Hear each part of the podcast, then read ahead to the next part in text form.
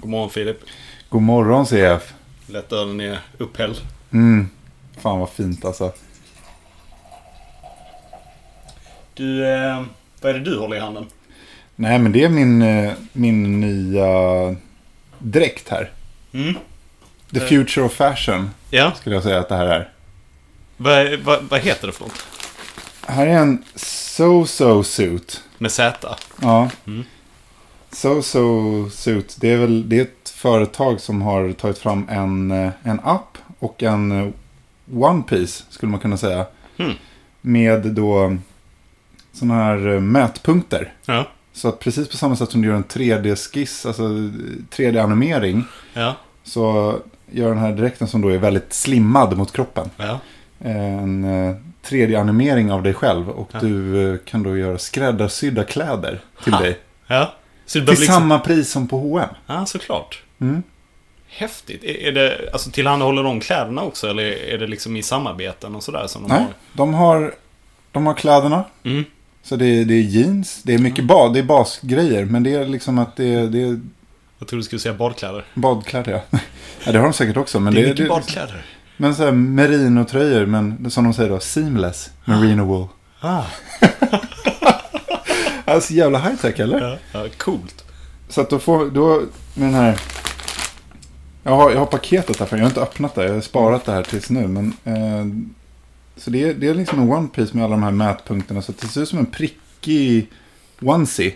Mm. Och så får man en app då så man scannar av hur kroppen ser ut. Just det. Och sen kan man då beställa kläder som är 100% figursydda till din kropp. Det är så jäkla coolt alltså. Svincoolt.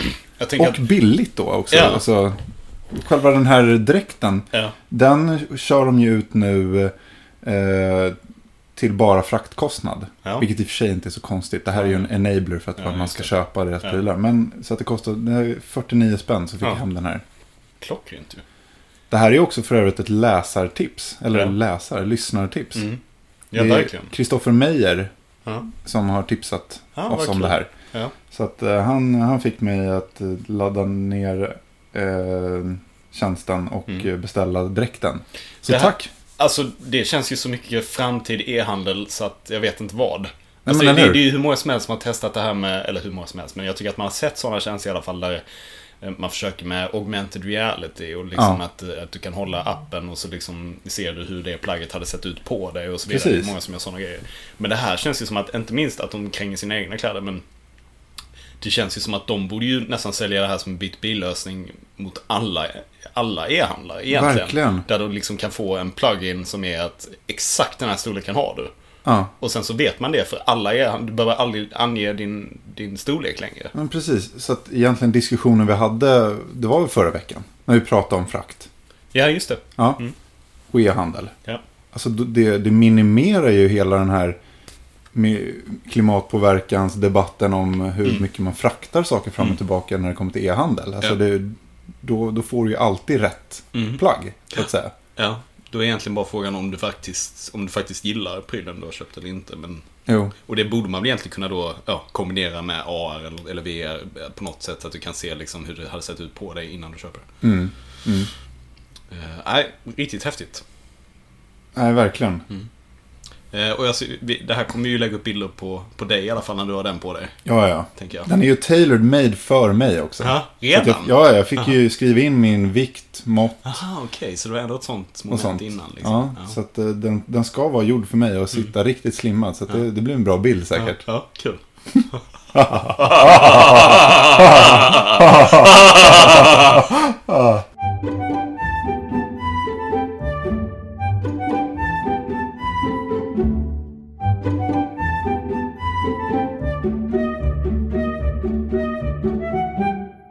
Hej och välkomna till 54:e avsnittet av Nätarkeologerna. Hej, välkomna. Välkomna. Vad har du varit, chef? Jag är ju egentligen lite sen till inspelningen. Vi hade ett... vad ska man säga?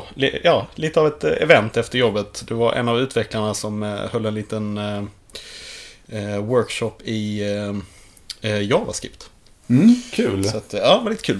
Jag har inte hållit på och kodat någonting i JavaScript tidigare. Jag har bara läst. Det blir mixar i stora system liksom, så blir det ofta så att man läser lite kod då och då, även som produktmänniska. Men ja. Nej, så nu fick jag möjlighet att kolla lite grann. Det var kul. Det är ju, på Insurello är vi väldigt funktionellt programmering, alltså fokuserat på funktionell programmering. Så det var även det här fokuserat på hur man bygger funktioner och sådär för att göra lite coola grejer. Syftet var, vi hade en tidigare workshop för ett par veckor sedan där man skulle då bygga i HTML och CSS, skulle man bygga en sida som var ett recept på en maträtt. Och idag då så skulle man använda JavaScript för att få den att göra coola grejer. Det vill säga ändra receptet utifrån de matportioner man skulle göra så här. Ah, nice. Så att, nice. Nu kommer jag börja bygga appar. Ja, bra. Java. Nätarkeologi-appar. Ja, vi pluggade Java i mitt första år på universitetet. Och då gjorde jag en som räknade ut om det var en palindrom eller ej. Det är också en så bra. Och då stod det bara... Ja, det är en palindrom. Eller nej, det är det inte. Det är det de har pluggat som har gjort den här... Är det fredag? Ja, det är exakt det. Är det fredag? Ja. Eller har vi en regering? Har vi en regering? Exakt. Det var de kunskaperna som gjorde att de här sidorna finns. If-satser. Ja, precis. Ja, men kul. Nej, men det var kul faktiskt. Ja, ska vi, förutom det då, ska vi börja med att prata om Notre Dame? Mm. Den har du sett att den brann. Det har jag sett. Jag har också sett reaktionerna. På den här branden. Och jag kan tycka att det var ju väldigt blandade reaktioner. Det var liksom Trump gick ut och tyckte man skulle flygbomba med vatten. Just waterbombing. Exakt. Och Obama då tyckte ju det här var jättesorgligt och påpekade att liksom förluster är inevitable, eller de kommer alltid att hända, men det vi som definierar oss är att vi alltid kommer återuppbygga liksom, och så här, och hela den biten. Det är egentligen två saker som jag tänkte på som störst liksom. Det är ju det här med att liksom hela världen sörjer ju liksom och tycker det här är fruktansvärt och vet att en sån här sak kan hända, och kyrkan har stått igenom, eller katedralen har stått igenom liksom världskrig och revolution och fan och sin moster. Det fanns 300 år innan man ens upptäckte USA. Exakt, eller innan man gjorde Declaration of Independence i alla fall. Och att det är vårt kulturarv då, inom citationstecken. Samtidigt som det då är rekordpoppis att gå ur kyrkan.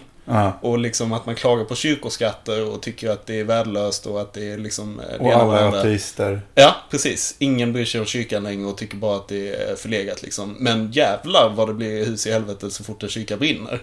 Då är det så här, åh nej, det här går inte, det här är hela vårt kulturarv. Då är man väldigt benägen om att det är ett kulturarv. Men vill man liksom inte få stötta kyrkan i dagsläget. Nej. Vilket jag tycker är väldigt märkligt.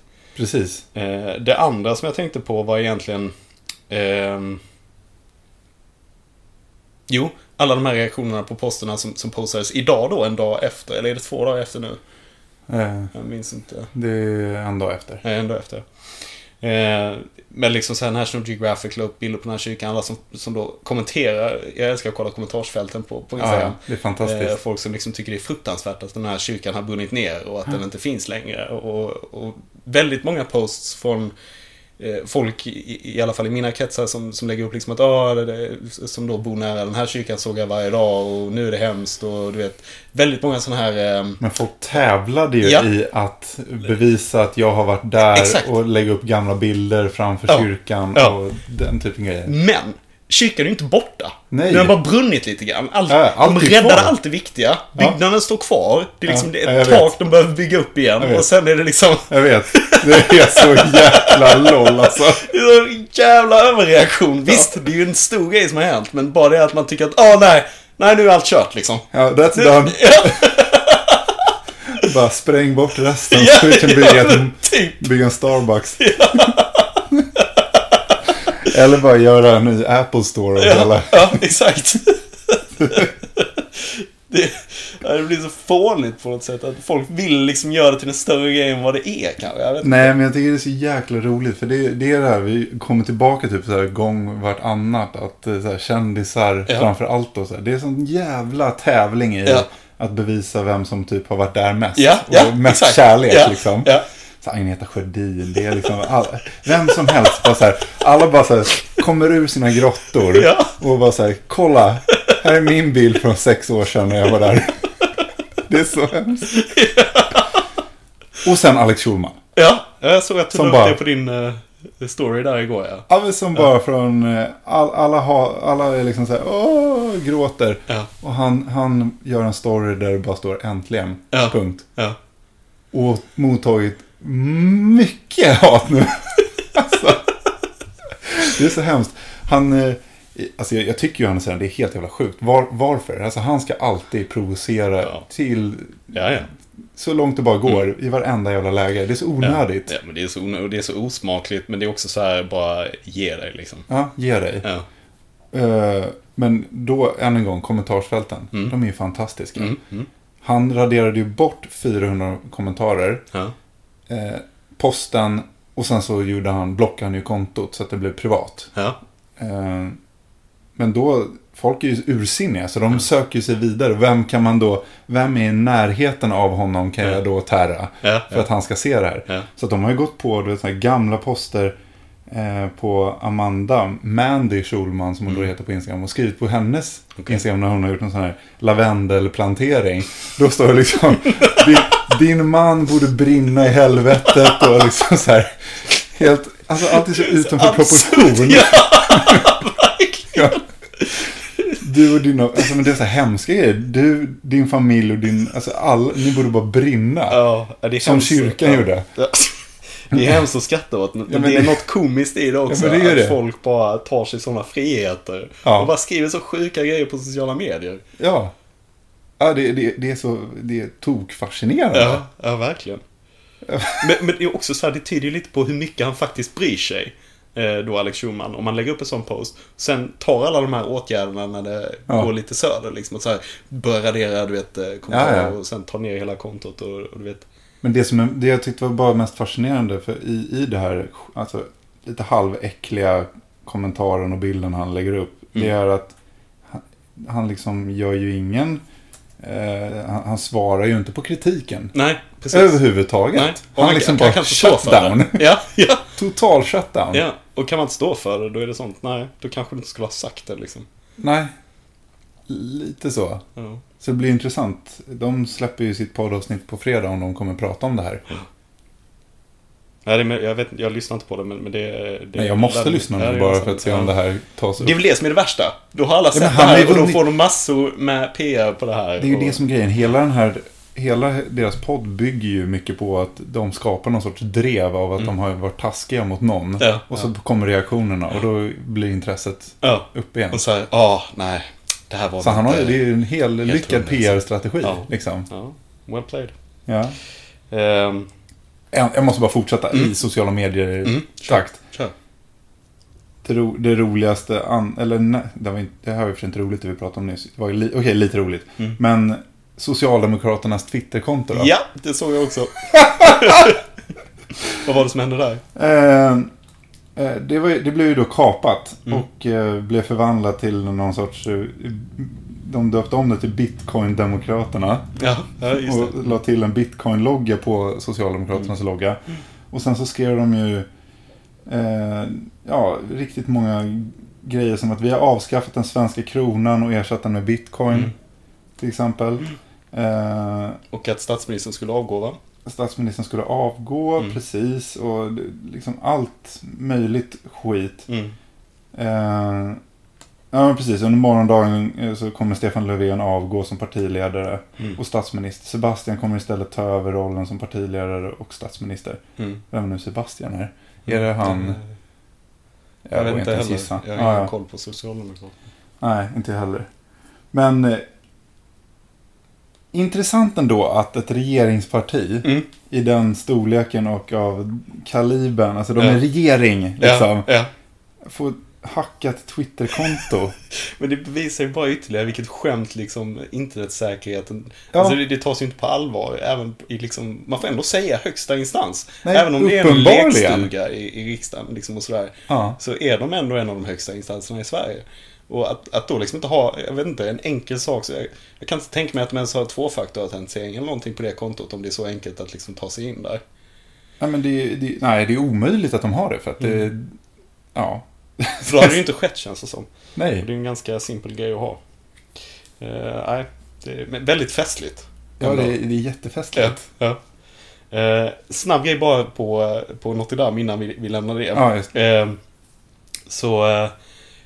Hade ju då YouTubes algoritm lagt till 9/11-fakta på det här videoklippet. Ja, det är alltså. Det är viktigt, hemskt att skämta om, men det är också lite festligt. Att det liksom tolkar den videon som... Ja, du vill ha terror eller förstörelse. Ja, här är ett annat terror och förstörelse. Ja, dels det, men jag tror också att den liksom la till facts automatiskt på det klippet, att det var det här som hände. Eller jag är inte helt insatt i hur det där funkar, men... Ja. Att deras algoritm liksom identifierade som att det är typ samma olycka som... eller olycka, men det var ju attentat på 9/11, men det här var... Jag vet inte, har det fastställt som det är en olycka ännu, eller vad det är? Det låter ju väldigt mycket som att det hade varit det. Ja, alltså de säger ju att det sista jag såg från fransk media var att det är en olycka. Eller franska polisen som gick ut och sa att det är en olycka. Det är typiskt egentligen när det är reparationer, för det hände ju... håller på att reparera. Ja, exakt. Och det har ju hänt i Stockholm i ganska närtid på Biblioteksgatan. Just det här... Ja, vad heter det? Ja, skitsamma vad huset heter, men där Ritz och lite annat låg. Det brann ju ner av en sån här... elfel, och sen var det gasoltuber som tog fyra också. Men det var väl egentligen där arket skulle ha flyttat in. Ja, exakt. Men det blev ingenting med det. Det var väl egentligen, jag tror vi har spelat in något tidigt avsnitt med det där. Ja, eller att det var med i något tidigt avsnitt. Vi minns att det var under vår livstid, så att säga. Mm, ja, stämmer. Mm. Ja, men det är ju intressant, men det blev ju en suggested post bara så här, du är intresserad av det här, men då kanske du vill se 9/11. Ja. Det är ändå lite lol. Ja, det är det. Ja. På tal om video och någonting vi pratade om förra veckan. Det här med interaktiv video. Mm. Att kunna välja spår liksom när du tittar på Bandersnatch, vad heter den? Bandersnatch. Oerhört festligt namn. Ja, det är väldigt... Det känns som man hade kunnat komma på det själv. Du tänker på det som har kommit på Netflix nu, eller? Ja, på Bear Grylls You vs. Wild. Har du kanske sett också? Jag såg det också. Jag har inte kört den här. Jag är supertaggad på att göra det. Bara så laddat för att man bara så här, jag hittar inte rätt tillfälle när jag ska göra det. Exakt. Och det här är ju då alltså... Bear Grylls har ju länge gjort tv-program. Där han dels började väl med Man vs. Wild. Där han var ute i vildmarken och skulle ta sig från en okänd ort till säkerhet, kan man säga. Ja, till civilisation. Ja, precis. Och är väl mest känd för att ha druckit sitt eget urin i de encounters, så att säga. För och att, kramat ur en elefantbajs på vätska också. För att påvisa hur viktigt det är med vätska och liksom äta skorpioner och allt möjligt konstigt. Hans bakgrund är ju då som SAS-operativ. Ja, Special Forces i UK. Alltså. Exakt. Special Air Service till och med.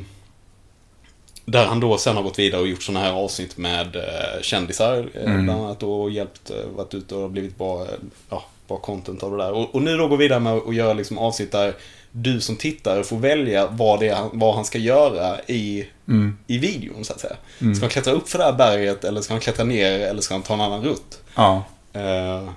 Väldigt festligt, som sagt, jag har inte testat det ännu själv. Nej. Men, man vill ju att de ska spela in någon sån här någon dålig dödsscen om man väljer fel. Eller hur? Jag störde mig mest på att det var på svenska.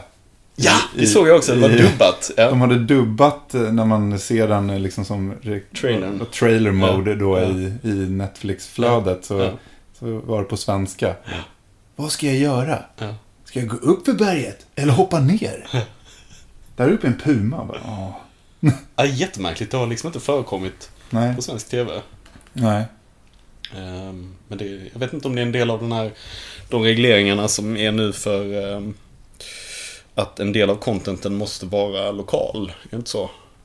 För de här jo, precis, det har vi pratat om ett antal avsnitt sedan. Speaking om, har vi pratat om störst av allt? Det har vi nog inte. Nej. Den första svenska Netflix-serien. Det känns som vi har sagt det. Du och jag har nog pratat om det utanför podden. Ja. Eller det har vi nog inte ens... Ingen aning. Nej, jag tror inte vi har du sett den? Ja, oja. Jag med. Jag plöjde den på en dag. Ja, jag med. Eller 2 dagar. Ja. Känns som en sån serie som nästan alla gjorde det med. Mm. Det var ju något enormt häftigt på något sätt ändå. Att det var en svensk serie på Netflix. Ja. Och de var så jäkla ändå välproddade. Ja, både och. För att jag tyckte det var så fruktansvärt mycket cringe i dialogen i början. Men det kan ju ha varit liksom... Det var ju direktöversättningar. Det var ju alltså, från engelska kändes det som. Var det? Ja. Men alltså... inte på exakt det jag reagerade på. För det var något helt overkligt. Ja. Jag kan ju ha varit... Men det var också... Den är ju baserad på en svensk bok. Ja. Så att det vore ju märkligt egentligen om de direkt översätter, men det kan också vara mycket sånt där som ligger i tiden, att det är många som blandar in engelska ord eller engelska tal. Jo, men det var inte att det var engelska talesätt, utan det var liksom hur det var en ren, alltså en översättning från ett engelskt uttryck. Och så liksom så här, de exakta svenska orden. Jag kommer inte ihåg vad det var. Jag vet att de står på skolgården när de säger det. Jag bara så, åh herregud, vem pratar så? Ingen. Nej. Men jag tyckte den var väldigt bra. Ja, oerhört bra. Vi ska inte spoila någonting för de som inte har sett den ännu. Men det blir egentligen inte någon spoiler att... Jag vet inte vad man kan berätta egentligen. Det handlar väl om... Vad ska man säga? Att det enda man kan säga är att det handlar om en skolskjutning i alla fall. Ja, precis. Det kan man säga. Och så får man följa rätts... Alltså hur fallet... Ja. Alltså hur det går från att intagen till att man... tills domen läggs liksom. Men de gör ju det där, de producerar ju väldigt snyggt, för att det är liksom, man följer ju både storyn och rättegången parallellt kan man säga. Så man får ju egentligen mer och mer klarhet i vad det är som har hänt och varför det har hänt längs seriens gång. Både genom rättegången då och genom händelseförloppet som går parallellt, som Jag bara sån här grej som att de, det kanske man kan säga, att de hade en stor yacht. En jättebåt. Och att de var faktiskt utomlands på riktigt. Det kändes det händer inte allt för ofta i svensk film eller serier. Det där kändes no alltså vi struntar i vad det kostar, nu kör vi. Det var Netflix money liksom. Lite så. Det var väldigt härligt att se i för en svensk film. Det kan jag hålla med om. Det var kul att se. Nej, sen har vi bron. Där är de ju faktiskt utomlands också. Ja, det är de faktiskt. Malmö och Köpenhamn. Riktigt bra. Ja. Game of Thrones har ju kommit också. Det har det. Den såg du, va? Ja. Vi har ju också en bettingpool igång på jobbet. Ja, vem som dör först. Ja, exakt. Eller inte bara först, utan också... Vilka som dör. Ja. Så att vi har egentligen satt upp det så här, så att vi har liksom, för varje avsnitt så är det då en kolumn för död, levande och White Walker. Och så har vi då typ 16 pers då som är med, alltså 16 karaktärer då, Daenerys och Jon Snow och hela gänget. Så är vi, jag tror vi är 6-7 pers nu, så får man liksom lägga sina bets för varje avsnitt. Och så är tanken då att man ska låsa dem på fredagen innan avsnittet släpps på måndagen. Vilket ger det hela ytterligare en dimension. Så det är lite kul. Ja, det är ju skitkul faktiskt. Det var någon annan på jobbet som gjorde exakt samma sak. Jag blev jäkligt inspirerad, men nu känner jag att man kan vara sen på det. Det är ju 5 avsnitt kvar i alla fall. Jag blev besviken på att den inte var så lång. Den skulle vara 1,5 timme. Jag fattar inte heller vad dealen var med det. Det tycker jag att man har hört på alla håll. Och sen så bara kommer de in med 52 minuter eller vad det var. Men det kanske är nästa 5 som är långa då. Fett att det är igång i alla fall. Det tyckte ju många andra också som då började. Jag har inte hört någonting om Pirate Bay på jättelänge, men det var tydligen hög trafik på Pirate Bay i den här lanseringen. Folk som fortfarande inte har skaffat HBO alltså. Nej. Det var 120 000 personer som laddade ner avsnittet direkt klockan när det blev 3 på natten eller är det bara svenskar som använder Pirate Bay eller är det... Nej, det är en världsomspännande. låter ju inte 120 000 jättemycket egentligen, men det är ju ändå... Jag tror också det är det att nu när du och jag är äldre så ser man inte det här på samma sätt. Nej, så är det ju. Att folk fortfarande, ska man väl ändå säga, håller på med sånt där. Vilket är... Det blir så främmande på något sätt. För det är så självklart att betala för det nu när det finns tjänster till. Det fanns ju inte på vår tid. Eller vår tid, men när man var yngre så fanns ju inte de här digitala tjänsterna på det sättet. Men nu när de faktiskt finns, då ser jag liksom inte riktigt. Nej, jag håller med dig. Verkligen. Och sen vet inte om du upplevde det. Jag klarade mig fint, men det var ju tydligen HBO Nordic gick ju ner. Det befarade jag faktiskt att det skulle göra. Ja, jag trodde också det. Ja. Jag upplevde det aldrig. Nej. Men det var ju jättemånga som... Alltså, det var en klagomur på HBO Nordics Facebook-sida. För att det... Med all rätt, för att det är en skräptjänst. Alltså. Det är värd... Alltså, där är... Bra hund. Ja. Jag vet inte om ni hörde det där, men det är hund... Det är hundar utanför. Ja, nej, men det är en riktig jävla skräptjänst. Ja. Alltså den... jag fattar inte. Den har funnits väldigt länge nu. Den har funnits parallellt med Netflix. Även via Play. Som är... Alltså, come on. Det är en tjänst från lilla Sverige. Ja. HBO är ändå ett globalt bolag. Ja. Kanske via Play kan man väl också säga. Det går in i en större nätverk. Men i alla fall. Det, att ha en så dålig tjänst... Som inte, det finns ju inte ens det här alltså jag kan inte ens spara vilka avsnitt jag vill se. Alltså jag kan inte göra den här min skräddarsydda, min lista som man har på Netflix. Just det. Du kan väl egentligen inte heller bara gå ur ett avsnitt och välja ett annat avsnitt. Utan då måste du gå tillbaka till huvudmenyn och det finns ingen knapp. Alltså nu pratar jag vet inte vad du pratar för. Jag pratar ju för Apple TV-versionen nu. Ja, jag kollar på PlayStation och jag har sett på Apple TV också. Det är ju cast där också. Ja, men för det finns ju inte ens starta om avsnitt. Nej. Det finns inte starta om. Nej. Det är väl jag vet inte. Det finns ingen sån här cue att nu har du sett det här, nu ska du se nästa.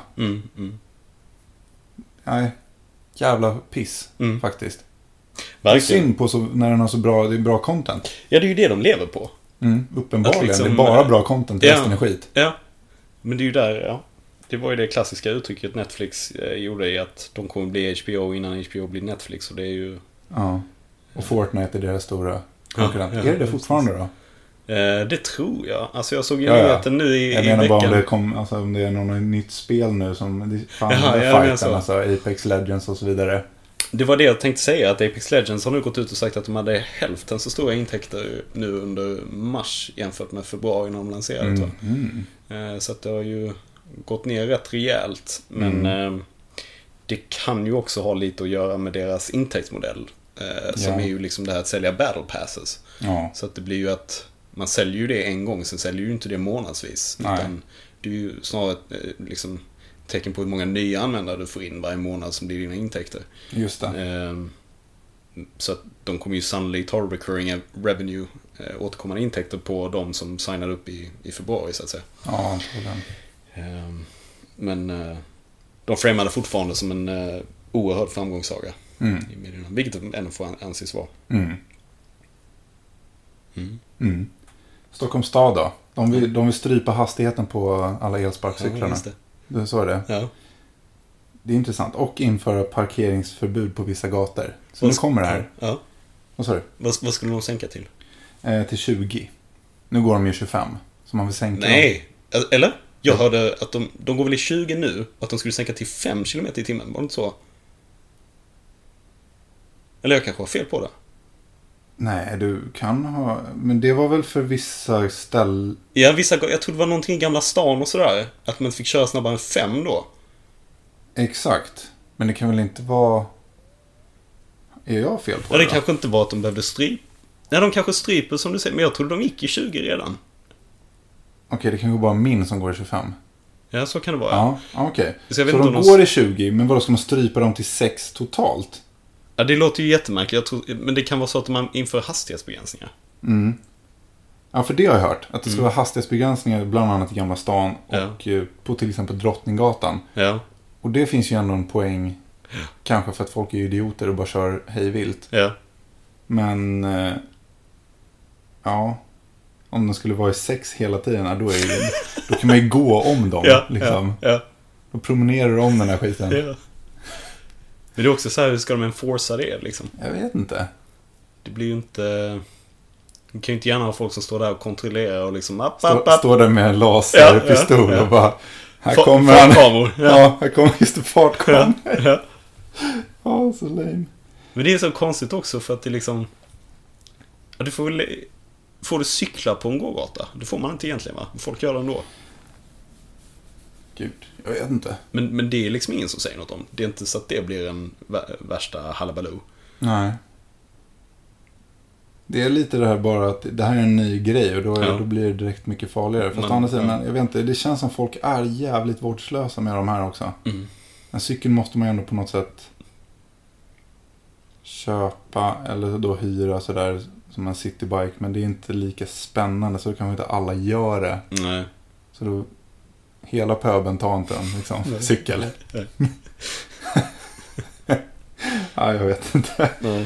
Ja, men de ska i alla fall, de pratar även om då parkeringsförbud på Odenplan, vid Stadshuset, vid Riksdagen, Sergels torg, Medborgarplatsen, Rålambshovsparken, Tantolunden och Drakenbergsparken. Mm. Det vet jag inte ens var den ligger. Faktiskt Drakenbergsparken, var ligger den? Nej, inte jag heller. Ja, strunt samma. Det var, där är tydligen problem. Så att, stora problem. Stora problem med de här sparkcyklarna. Det här är någonting Stockholms stad behöver fokusera på. Mm, verkligen, det känns som det här är prio. Mm.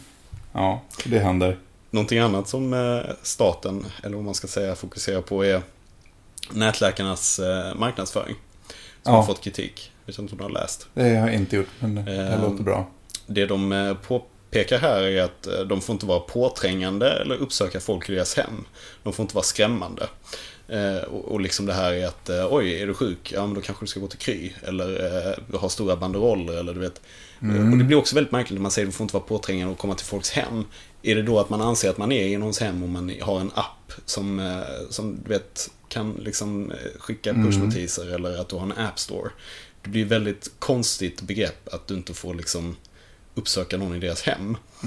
Samtidigt som att jag tror inte att de går och knackar dörr och liksom prata om folk på så sätt. Men det är liksom, det är ju precis det här som försäkringsbolagen håller på med när de säljer till exempel då olycksfall eller sjukförsäkringar.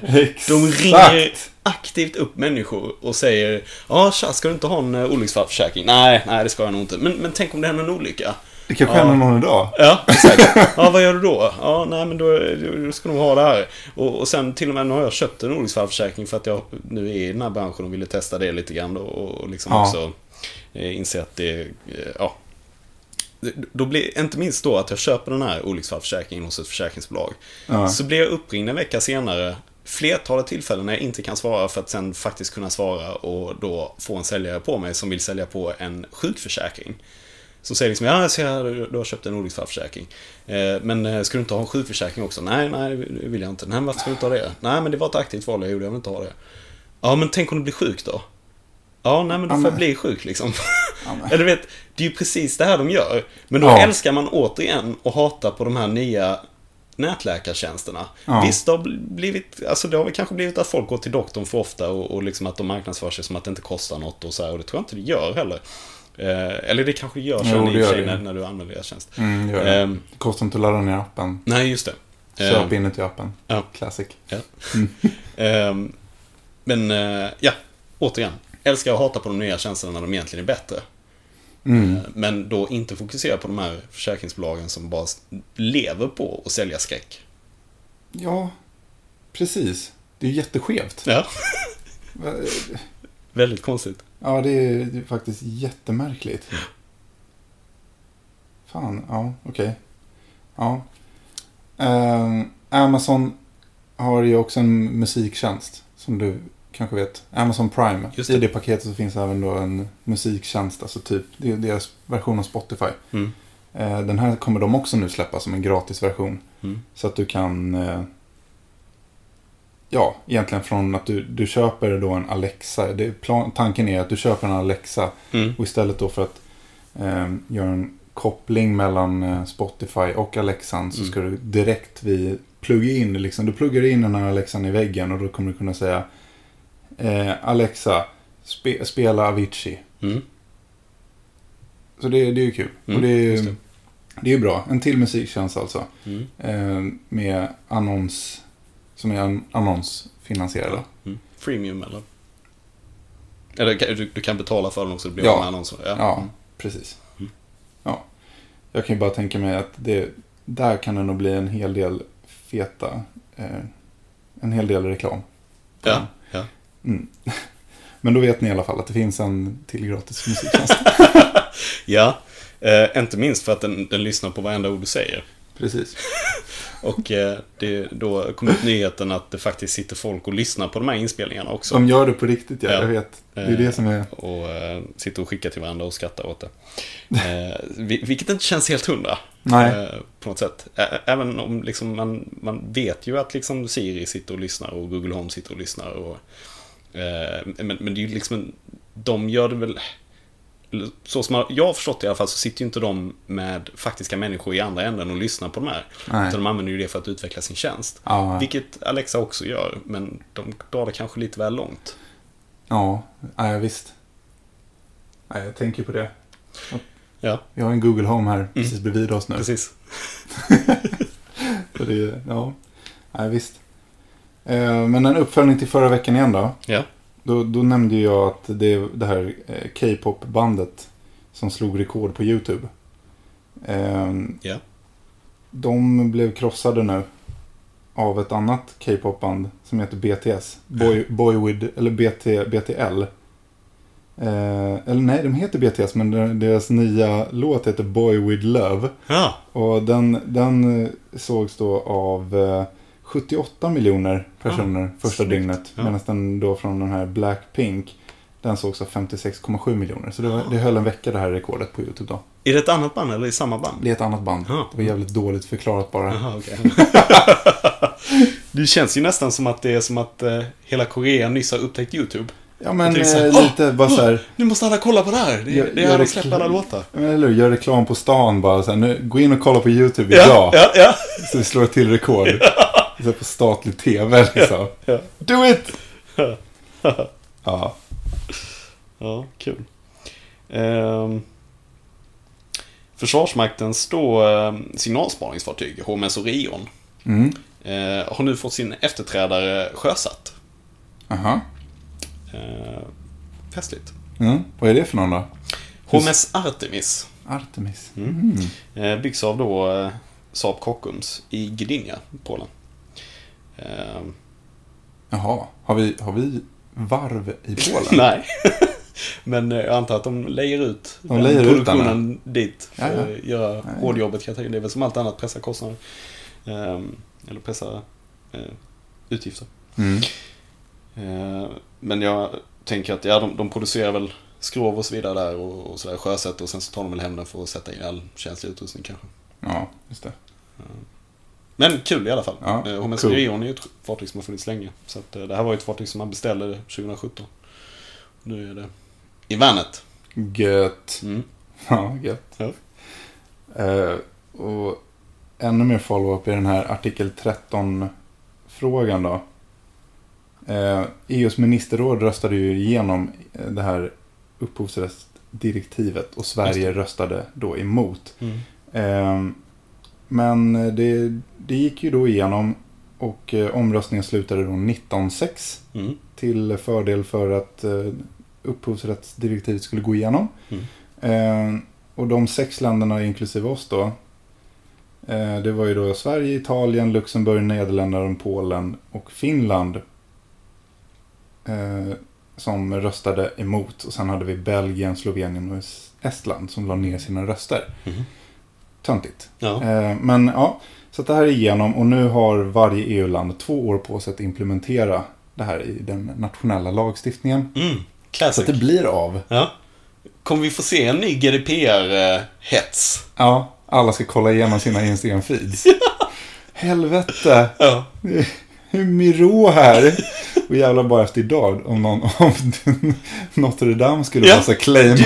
Ja.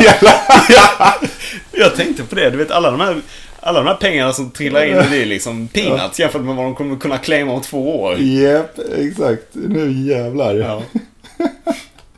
Ja, vad gött alltså. Mm. Såg du att ett Tyrannosaurus Rex unge skelett var till salu då? På eBay? Nej, det såg jag inte. Nej, men det är en privat fossilletare då. Han har ju hittat det här T-Rex-bebisen. Ja. Och det har ju, den har varit utlånad sedan 2013 till University of Kansas Natural History Museum. Mm. Så att den har ju varit liksom i museisvängen och det har varit nice. Men det är fortfarande varit den här killens skelett liksom. Just det. Och nu ligger den ute för $3 miljoner på eBay. Ja. Så man kan klicka hem. Ja. Och forskarvärlden är ju såklart jävligt besviken på det här. Men det, så att det... någon sån här oskön jävel med mycket guld hemma kommer bara... Ja, men nu jag behöver ett skelett här också. Ja. Ja, alltså, jag trodde inte man fick göra... Alltså, nej, det är det jag tänker också. Vad är egentligen reglerna där? Liksom, dels att du kan... Dels att det finns amatörarkeologer tycker jag är väldigt intressant. Det är ju lite som ändå hittar något fett också. Ja, ja exakt. Det är liksom inte så här en kula typ i Normandie utan det är T-Rex barnskelett. Exakt, det påminner ju lite om så här, de här serierna som går på Discovery. De här som är ute och fulminar ute i öknen och du vet så här springer upp berget och bara... I got smoky crystals here and I got some aquamarines.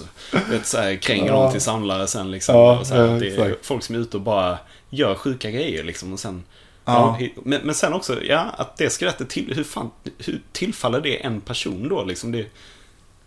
Alltså det finns ju mycket lag. Jag läste på lite om såna här lagar kring dykfynd och sådana grejer när jag tog dykcert och hur det är om man har hittat vrak och så där. Det är ju alltid det är ju drömmen på något sätt att bli skattjägare och liksom ut och dyka på vrak och hitta någon fet skatt liksom och så här. Men det där är ju inte helt trivialt vem den tillfaller. Nej. Om det är liksom skeppet, alltså nationen som faktiskt äger skeppet får man väl säga på något sätt, eller om det var en privateer som ägde det vet jag inte heller hur det ligger till och sen så är det lite olika då om det är lösa prylar som ligger bredvid fartyget, om det är saker som ligger i fartyget i det andra regler, det är mycket märkliga just det. Regler där så det känns som att det borde ju nästan, var hittade man det? Var det i USA? Man hittar det i Montana. Ja just det. Då är det säkert vissa regler då kring att om du äger marken så äger du... Då äger du marken och då är det ditt liksom. Ja, exakt. Så är det säkert. Mm. Eller uppenbarligen, det måste ju vara något sånt. Men bara säkert... i Sverige så är det ju sånt, då kan du äga marken. Men har du liksom en fornlämning på marken, då är det ju hands-off alltså. Då får man ju inte göra någonting med det. Fan, man får ju knappt röra ett träd här. Nej, precis. Utan att få så lägga sig i. Ja. Nej, men så att... Jag vet inte fan. Jag tycker bara att det känns... Det här är liksom så viktigt på något sätt fynd. Mm. Det är inte den här bara en knapp eller någonting. Nej. Utan det är 65 miljoner år gammalt skelett från någonting som inte har jättemycket skelett ifrån. Nej. Det är den enda T-Rex-ungen som finns dokumenterad i skelettform. Och att det då ska kunna då säljas på eBay. Ja. Det känns bara så jäkla blaj. Ja. Eller? Men samtidigt så kan det väl också vara så här, varför köper inte bara något museum där liksom? Ja, jo. Eller någon kurator, du vet, så här. Jo, visst. Så, för det kan väl också... Det kommer säkert sluta så, men ändå att den... Ja. För han måste ju kunna få någonting också för att han har hittat det. Men att det ska gå så långt att han behöver lägga ut det på auktion. Exakt, det kan ju tyda på någonting annat också. Att det är så här då han, jag vet inte, lånat ut det till det här universitetet Kansas. Och så har de kanske inte betalat så mycket för det, eller du vet så här... Nej. Och han har kanske lagt ner rätt mycket tid och resurser på att hitta det här skelettet. Man kan inte riktigt få igen de pengarna. Jag vet inte. Nej. Det kan mycket väl vara så att han liksom har satsat en massa pengar på att... Liksom ta säkert fram utrustning för att gräva och allt möjligt. Då är det klart, då kan man ju anse att han borde få betalt på något sätt. Ja. Och om det är enda sättet då så är det väl... Jag tycker det är kul att den här nyheten kommer precis nu när Netflix har släppt alla 3 Jurassic Park. Kanske bara en... Eller det finns ju en fjärde, men de 3 år tidigare då. Ja. Kanske bara en PR-trick. PR-trick, ja. Snyggt. Snyggt. Den hamnar på Universal Studios i Florida sen. Ja. Skelettet.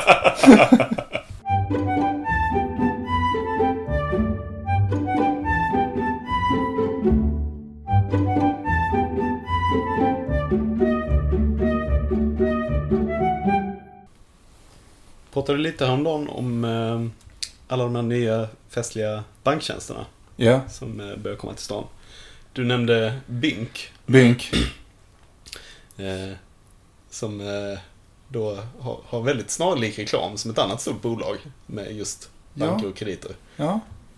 Vilket skulle du säga att det är? Klarna. Ja. På vilket sätt?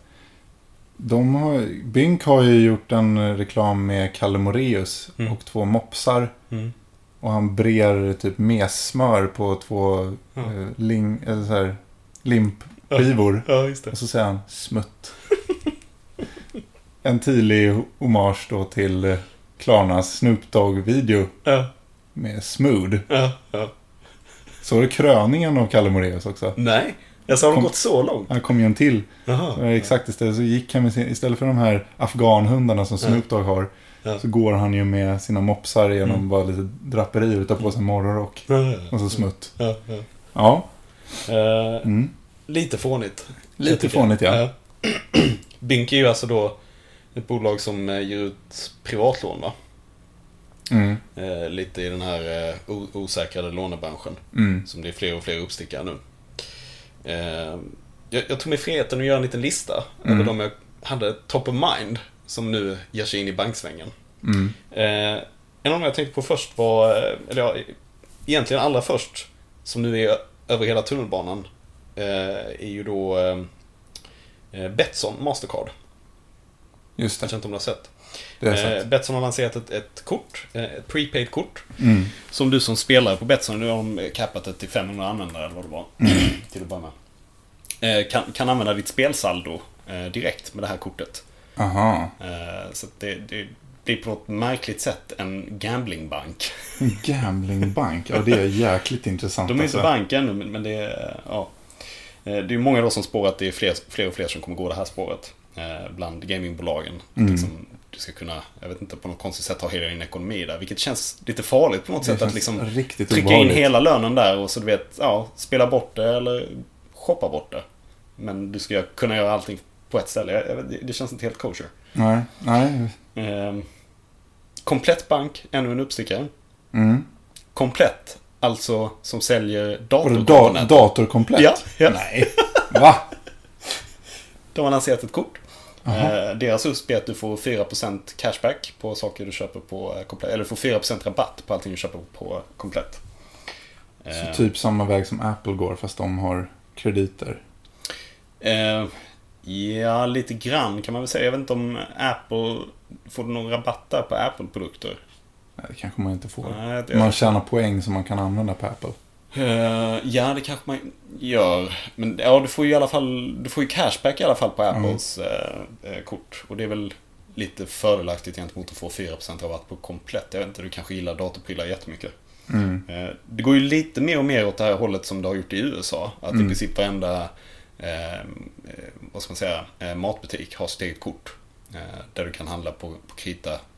På Walmart med ditt Walmart-kort och Target med ditt Target-kort och så vidare. Liksom. Inte helt osannolikt att vi går mer och mer åt det hållet. Några fler här som jag har på min lista som går lite i linje med det är ju Norwegian har varit bank ett tag, flygföretaget. Bra. Just det. Har ju gått samma håll, blivit bank också, lanserat ett kreditkort. Eurobonus var ju rätt tidiga med det också. Men de har ju inte gått och blivit egen bank, utan de gör ju dem med SEB till exempel. Sen har vi ju några andra här. Vi har ju Revoluts Sverigesatsning. Just det. De går in nu och gör appen svensktalande, så att de påvisar hur ändå seriösa de är med svenska marknaden. Ja. Och Revolut då är ju, har vi pratat om tidigare i podden också, och det är ju egentligen att du får väldigt fördelaktiga valutaväxling när du handlar i vilken valuta som helst egentligen, men fortfarande prepaid. Men de går ju att bli egen bank nu också.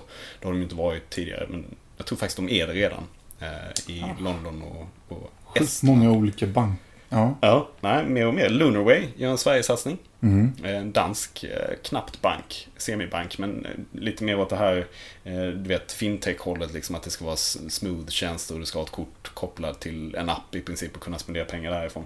De vet inte riktigt vad de håller. Jo, ja, de har massa features där i alla fall som de tycker är häftiga. Använder ju Tink i Sverige också. Mm. För att kunna ge dig en överblick över alla dina konton. Vilket inte riktigt är fastställt som en feature som folket faktiskt vill ha. Nej. Ännu. Nej, det... men... Ja, mm. Fortsätt. Ja. Klarna Bank har ju gjort sitt kort och har sin fakturatjänst och så vidare. Inte helt osannolikt att vi kommer se en hel kontosatsning där heller. Jag tror bara det är en tidsfråga. Svea Bank... Mm. Som också är en fakturatjänst som har gått och blivit bank och håller på att lansera ett helt erbjudande. Bluestep Bank, den miljövänliga banken. Mm. ST1 som är en Mac. Mm. Först med Apple Pay tillsammans med Nordea var det. Mm. Ja. Och mitt rikskuponkort. Ja, just det. Ikano Bank var ju tidigare i gamet som körde Ikeas finansiering. Dreams, ytterligare en sån här fintech-app, kunna spara pengar till ett visst mål som du har. Pleo, företagskortet, kan fota ett kvitto precis efter transaktionen. Så får du in det kvittot i bokföringen. Ganska smidig tjänst, eller så. Ganska smart idé. Men det är liksom, samtidigt som vi har SEB, Handelsbanken, Nordea, Swedbank, Danske, som i princip alla ligger inne med pengatvätt. Och så har vi ju då bolånsgänget, Hypoteket, Stabelo och Avanza som gör det med Stabelo, Nordnet, mitt bolån som inte har lanserat ännu men kommer snart. Och så har vi ju Nordax, Bausparkasse och motsvarande tjänster. Men frågan är liksom varför? Är det liksom, är vi på så här peak bankhets nu, där det liksom har skett allting med PC2 som är det nya betalningsdirektivet, är att det liksom ska vara öppen bankdata. Samtidigt som det är hela pengatvättshärvan med de storbankerna som, och att man känner att storbankerna kan göra i princip vad de vill för att alla är beroende av dem. Och det kanske är nu det händer lite grann. Det är nu det händer. Att det har varit några uppstickare tag, de här Revolut, Monese och Starling och Monzo och så vidare, har gjort lite så här små grejer, du vet, en app och ett kort och du vet, lite kul grejer, men nu verkar det som att det händer ju grejer på riktigt lite grann. Jäklar, plötsligt har du kanske 10 banker eller 5 banker och känner liksom att jag gör det ena med den andra och det andra med den andra. Tills det kommer en app som blir ett lager ovanpå allting. Precis. Som alla nu kan göra för att alla köper Tinks-tjänster, eller inte alla köper Tinks, men Tink eller Klarna och de här tjänsterna där du kan få liksom överblick över alla konton. Det kanske är det som kommer vara framtiden då, att det kommer finnas ett behov av det, för du kommer ha så många olika för olika behov. Ja, för vi pratade väl i förra avsnittet om, eller avsnittet innan det, om att banker och hur de liksom, det är någon sorts terrorbalans, att de sticker inte ut åt något håll, någon av dem, och det är ingen ränta och det är liksom så det kanske behövs lite skaka om lite. Ja, de har ju grävt sin egen grav lite grann. Samtidigt som jag läste en artikel som Tink då släppte i vad jag kände var ett helt rent PR-syfte, med liksom att bankerna nu går och blir big tech. De menar liksom på att bankerna nu är inte riktigt banker längre, utan de är techbolag. Okej, coolt. Jättecoolt. Men det känns inte riktigt som att det är det de gör. Nej. Utan det är snarare att det känns som en story, storytelling, för att också kunna sälja in sina tjänster till bankerna. Från Tink. Nej, det är lite skevt. Ja, det är fan. Skit.